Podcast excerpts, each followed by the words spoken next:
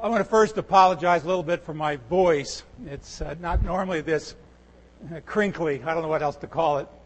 Uh, my doctor this last week told me I should have virtual quiet. And like many of you, if you came home, if you're married, and the doctor told you you weren't supposed to talk, somebody will probably pepper you with questions. But I've tried to be as quiet as I possibly can, so I just apologize a little bit for my voice. I am normally pretty loud.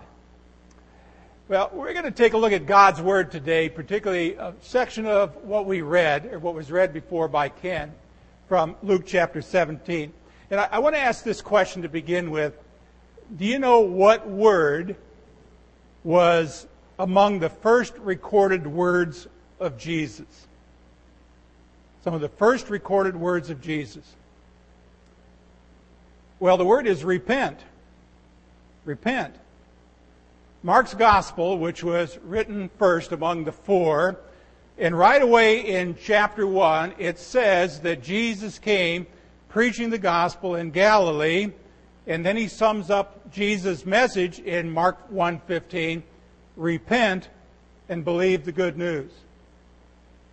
So Jesus came preaching repentance. Now, when Peter preached his very first sermon on that Pentecost Sunday, it's always kind of interesting. You know, pastors talk a long time. Peter didn't talk very long, and 3,000 got converted. When was the last time a pastor saw that in his church, huh? When was the last time he had 3,000 baptized in one Sunday here, Tree of Life? Some churches probably couldn't count 3,000 in their history. I don't know. But people, after they heard the sermon, said to Peter, you know, what should we do? And Peter says very clearly in Acts 2:38, repent and be baptized, every one of you, in the name of Jesus Christ for the forgiveness of sins. Now, my message to you this morning is that repentance is the heart of the Christian message.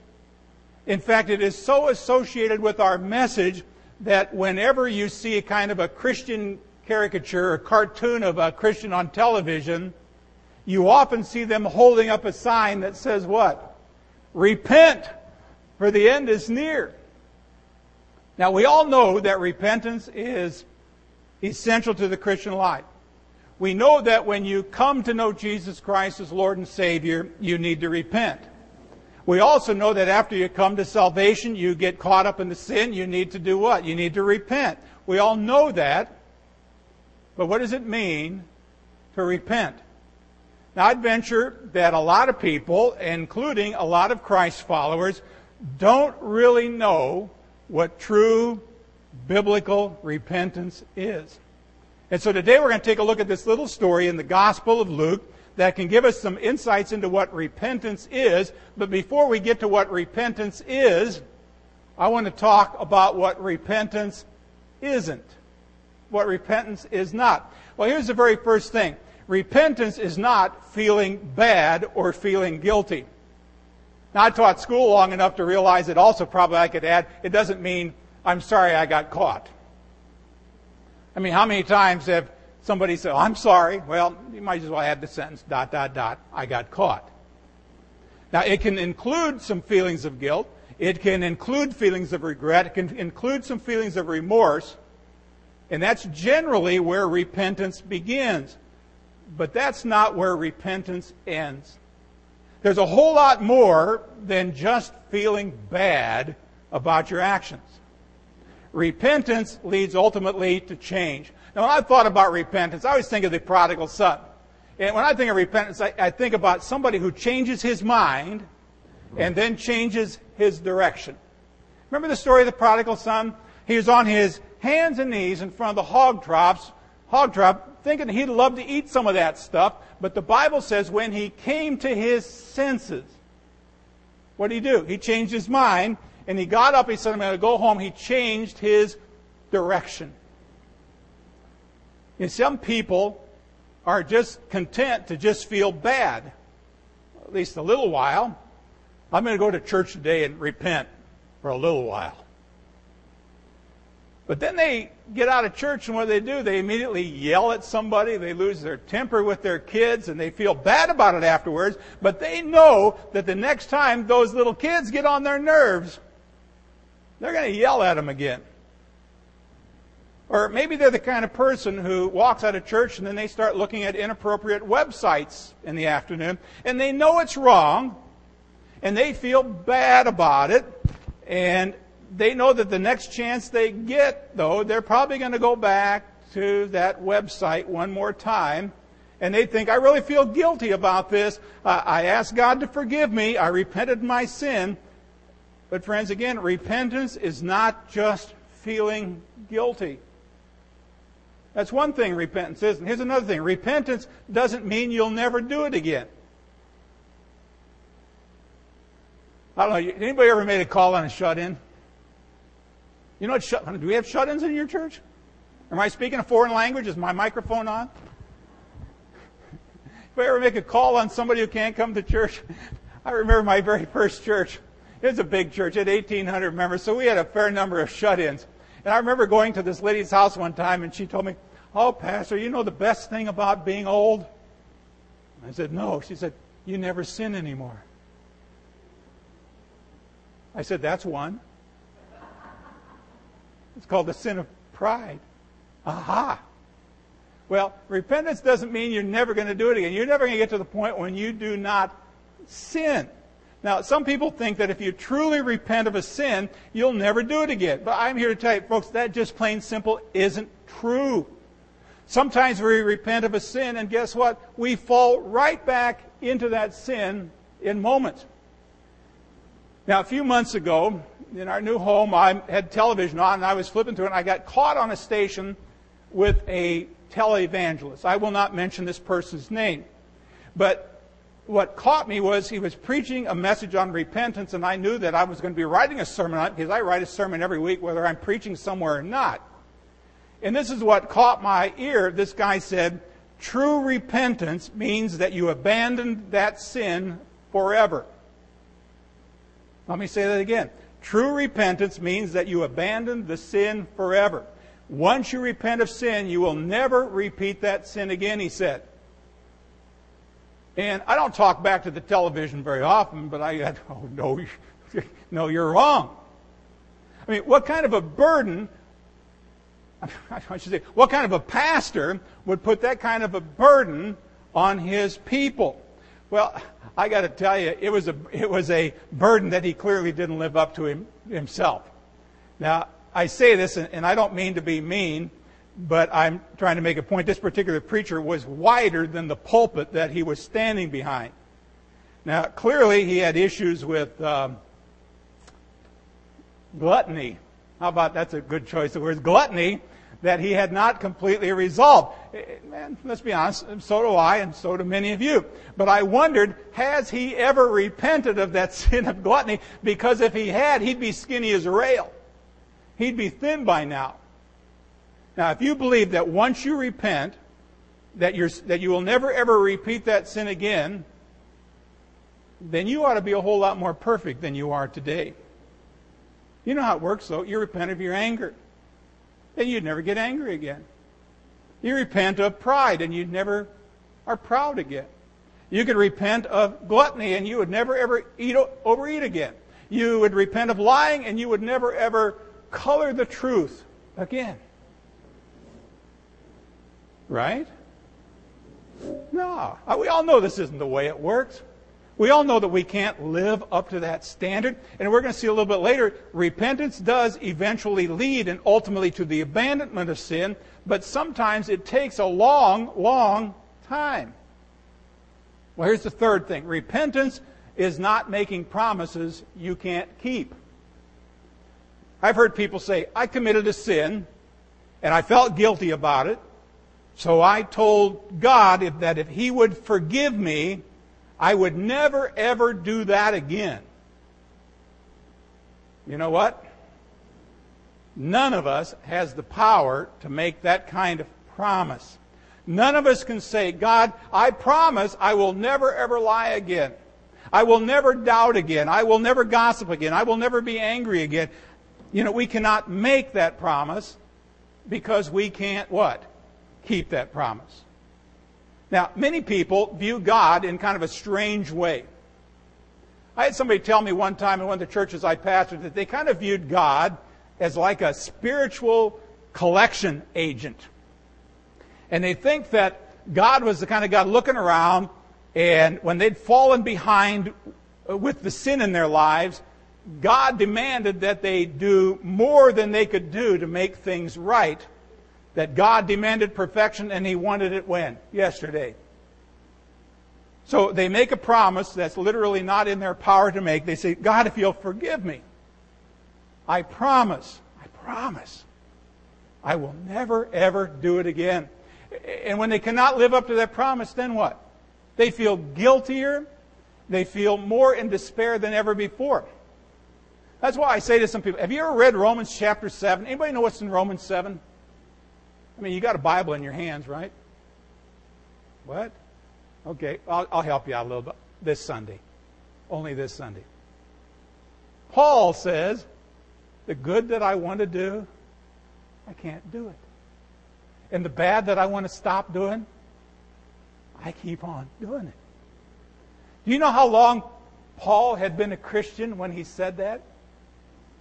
He had been a follower of Jesus Christ for 25 years at that time. I mean, imagine, after 25 years as a Christ follower, he was still sinning.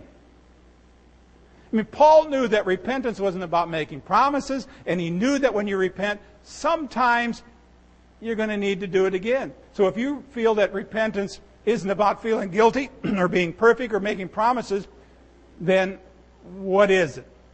And how do we go about it? Well, I'm glad you asked because that's the second part of the sermon.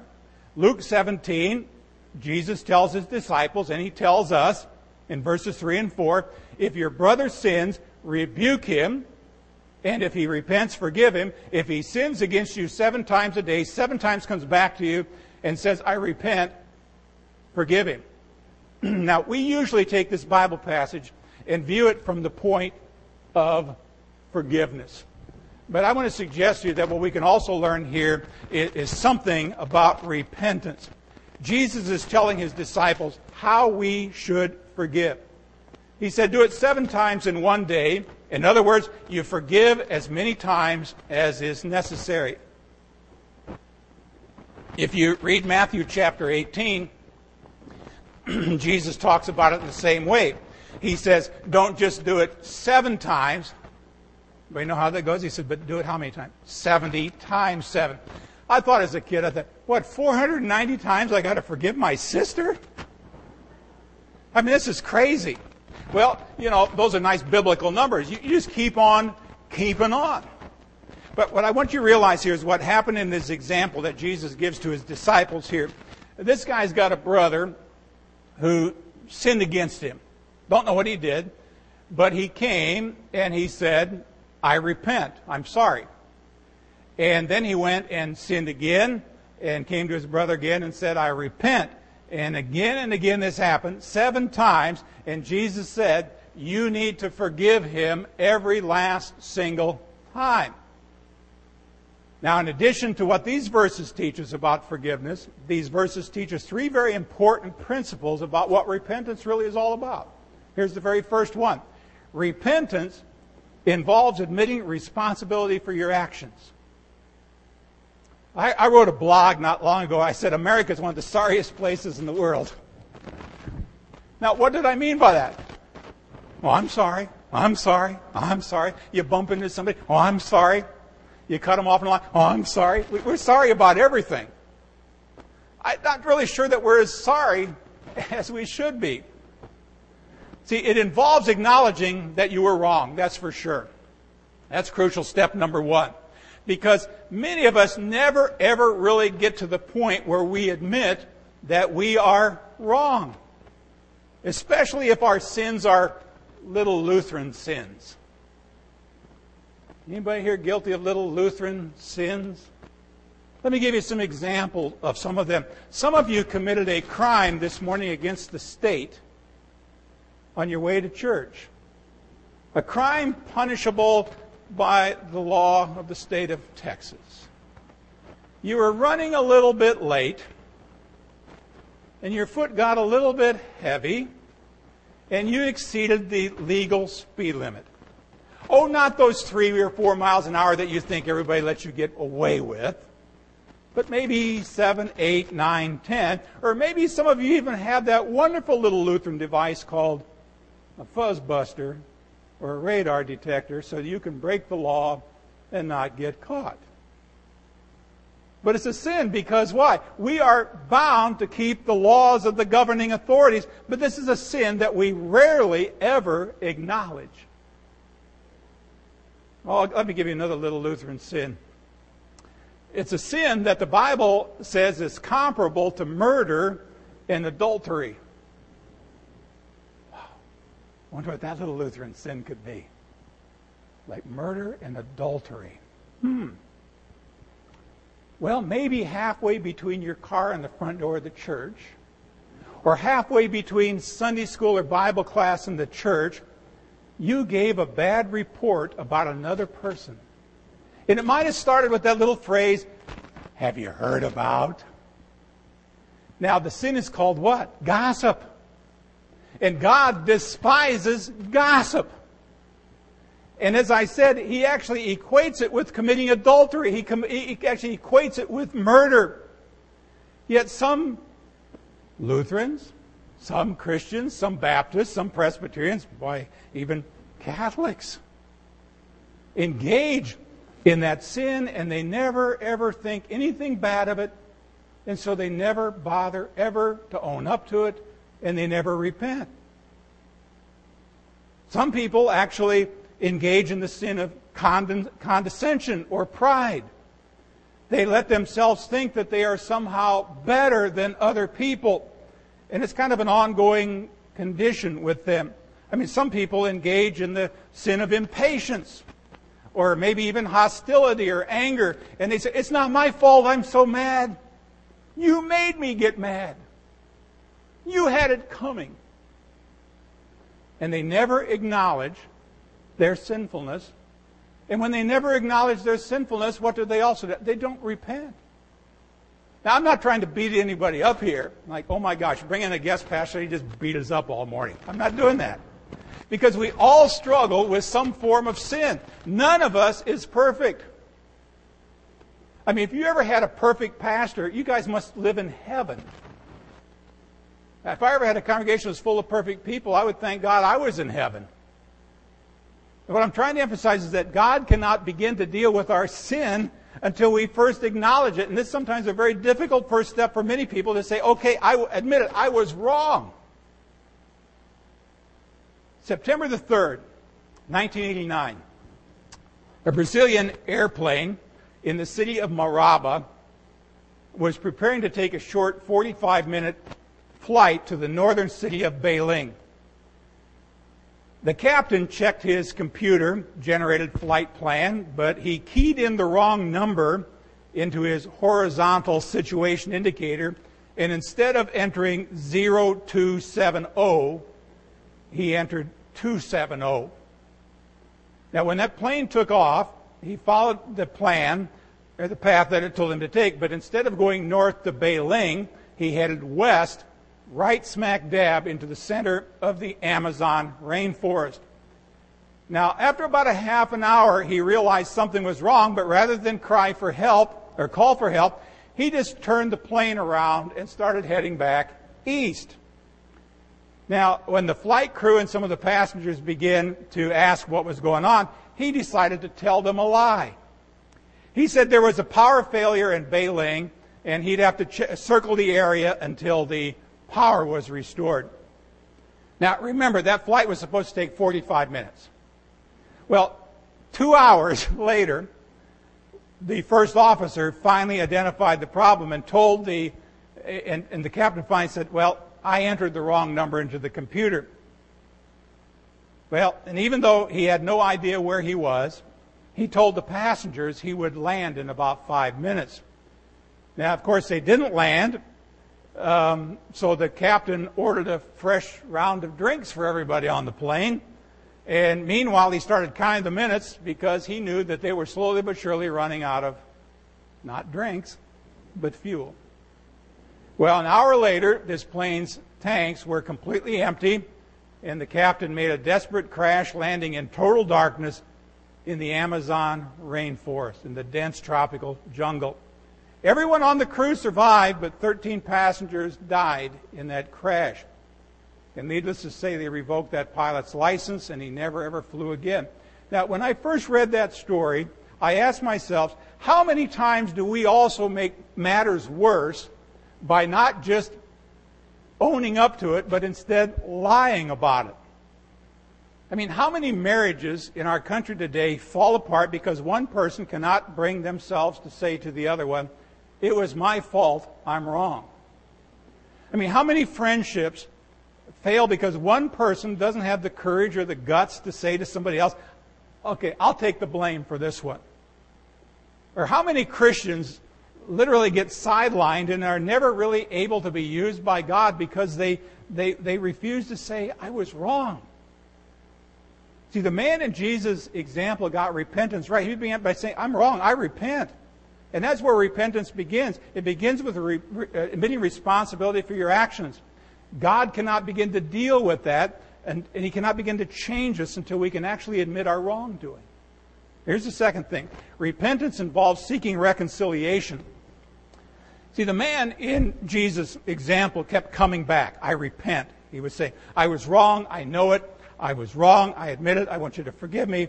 I want our relationship with each other fully restored. And that's what we need to do with each other. And more importantly, what we need to do with God. What sin does is fractures relationships between human beings. But more than that, sin fractures our relationship with God.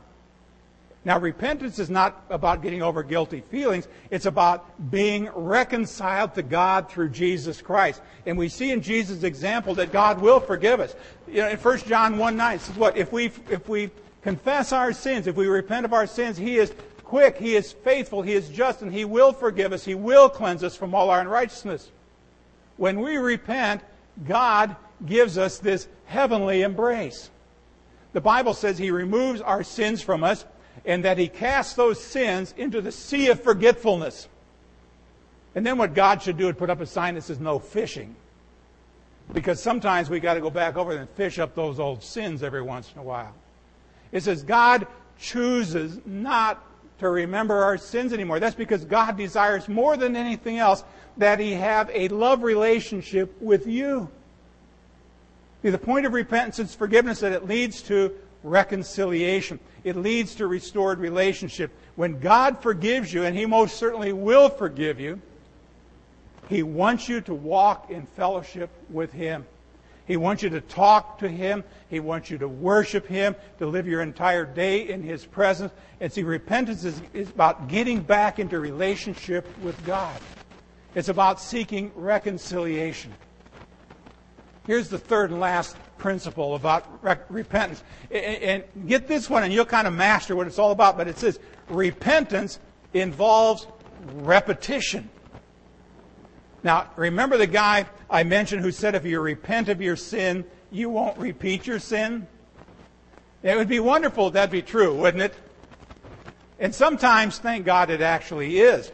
I mean, there will be times when you actually fall into a sin and you will repent and you will ask God to forgive you and the sin will be removed from your life once and for all. And you'll never ever have to deal with that one again. That's victory, and I think that's where all of us would like to live. I don't know about you. I like to live. I mean, I coached, I coached high school and college basketball long enough. I learned something. Victory is a whole lot better than defeat. Right? Or do you want to just live like a defeated Christian all your life? Walk around look like you're baptized in vinegar. Oh, woe is me. No, I want to, you know, I want to live in victory. I want to live in victory. Isn't, isn't it, that's a song, isn't it? Victory in Jesus? Probably not a Lutheran song, but it should be. Victory in Jesus. But there are some times when we don't get that immediately. Sometimes getting over a sin is frustratingly long. You keep falling again and again, just like the guy in Jesus, just like Paul. Now, here's what I want to help you understand. If you have truly repented, you don't give up. You try again. The man in Jesus' example failed seven times in one day, but he kept coming back and saying, I repent, and he kept trying. And each time he was forgiven, even though he was failing time and time and time and time and time again. But see, that's how God is with us. Even when we come back with the same sin again and again, what does God do? He forgives us. The key is that we keep coming back. Repent, he says, and your sins will be forgiven. True repentance is the willingness, the choice, the determination to do it as often as necessary. Now, I'm going to confess to you that there are some sins that I have struggled with most of my life. And I have failed so many times that there have been times when I just plain simple wanted to give up and I just wanted to say, I guess I'm always going to be this way. I'll never change. I might as well just get used to this. But that's not repentance. That's acquiescence. See, when you truly repent, you're going to try again. It is humbling because you have to keep coming to God to ask for forgiveness. But repentance isn't supposed to be an experience that makes you, you feel better, that strokes your pride in some way. It's a humbling experience to come to somebody and say, I'm sorry. Some of you may say, well, I have failed so big and so often that I don't deserve forgiveness anymore. Guess what? You didn't deserve forgiveness the first time. You ever stop and think about that? You didn't deserve it the first time. You don't deserve forgiveness even for the littlest sins you commit. They're all offensive to a holy God. I mean, don't make the mistake of thinking that you'll get forgiven when you get good enough so that God will desi- decide that you're suddenly worthy of His grace. I got good news and bad news. The bad news is you're never worthy of it. And you never, ever will be this side of heaven. But the good news is that's why it's called what? Grace. The only way you can receive it is to come humbly before God and ask for His forgiveness. And grace, you know, those little G R A C E, God's riches at Christ's expense. What are God's riches? Forgiveness of sins and life and salvation. And they all come at the expense of Christ's suffering, death, resurrection, conquering the grave. If you're serious about that, you, you come back as often as possible. See, the goal is to live a sanctified life. We have justification when we've been made right with God through Jesus Christ. But now, what about living a life that kind of reflects that? The goal is to become, well, he says, be holy as I, the Lord your God, am holy. So that we walk in close fellowship with Jesus. I mean, that's what we call ourselves Christians, little Christs. The goal is to get victory, and that will happen because Jesus promised us victory. Now, I don't know, eh, if you haven't read your whole Bible yet, I, I hate to do this. Anybody ever tell you how the book ends? I hate to tell you, but you know, we win. I, I read to the end, we win. Sorry to let you in on that, but maybe that's good news. We win in the end. But it doesn't always happen immediately because we're sinful. Paul says, prisoners to the law of sin at work within us. See, when you fail, God doesn't want us just merely to feel guilty and do nothing about it. Neither does He want us to make promises that we can't keep. But most of all, He doesn't want us to give up. He, when you fail, He wants you to acknowledge it. That's why we have confession of sins in a church service. He wants you to confess that sin and ask for His forgiveness. He wants to, you to get back into fellowship with Him and to walk with Him and include Him in every part of your day. And He wants you to just keep on trying no matter how many times you fail. And as many times you have to try, He wants you to try. And as long as it takes, He wants you to keep on coming back, asking for that forgiveness. It's a humbling experience, but like I said before, it leads to victory. The book of James promises that you humble yourself before the Lord, what will happen? He will lift you up. You know, the Bible has so many promises in it. They're like uncashed checks for many people.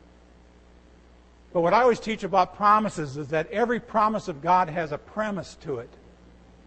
For example, my life verses Proverbs 3, 5, and 6. Trust in the Lord with all your heart. Lean not on your own understanding. In all your ways acknowledge him, and he will make straight your paths. Now, what's the promise? He will make straight your paths. How many of you like a straight path through life? I would. Okay, then deal with the premises. Trust in the Lord with some of your heart. No, with all your heart. Lean not on your own understandings. In all your way acknowledge him. Aha. What does this one say? James 4:10. He will lift you up. That's the promise. And the premise is humble yourself before the Lord. Seek His face, seek His grace. Coming to God again and again so that you receive the victory that you seek. That's what real repentance is all about. So I encourage you repent at every opportunity. I don't know if you can read my tie from back there. My wife would probably tell I've got a tie for just about every sermon I preach. And I apologize if I scared some of you this morning. I haven't worn a robe in 25 years. I think I know where it's at, but this tie says, Amazing grace, how sweet the sound that saved a wretch like me. I once was lost, but now I'm found. Was blind, but now I see.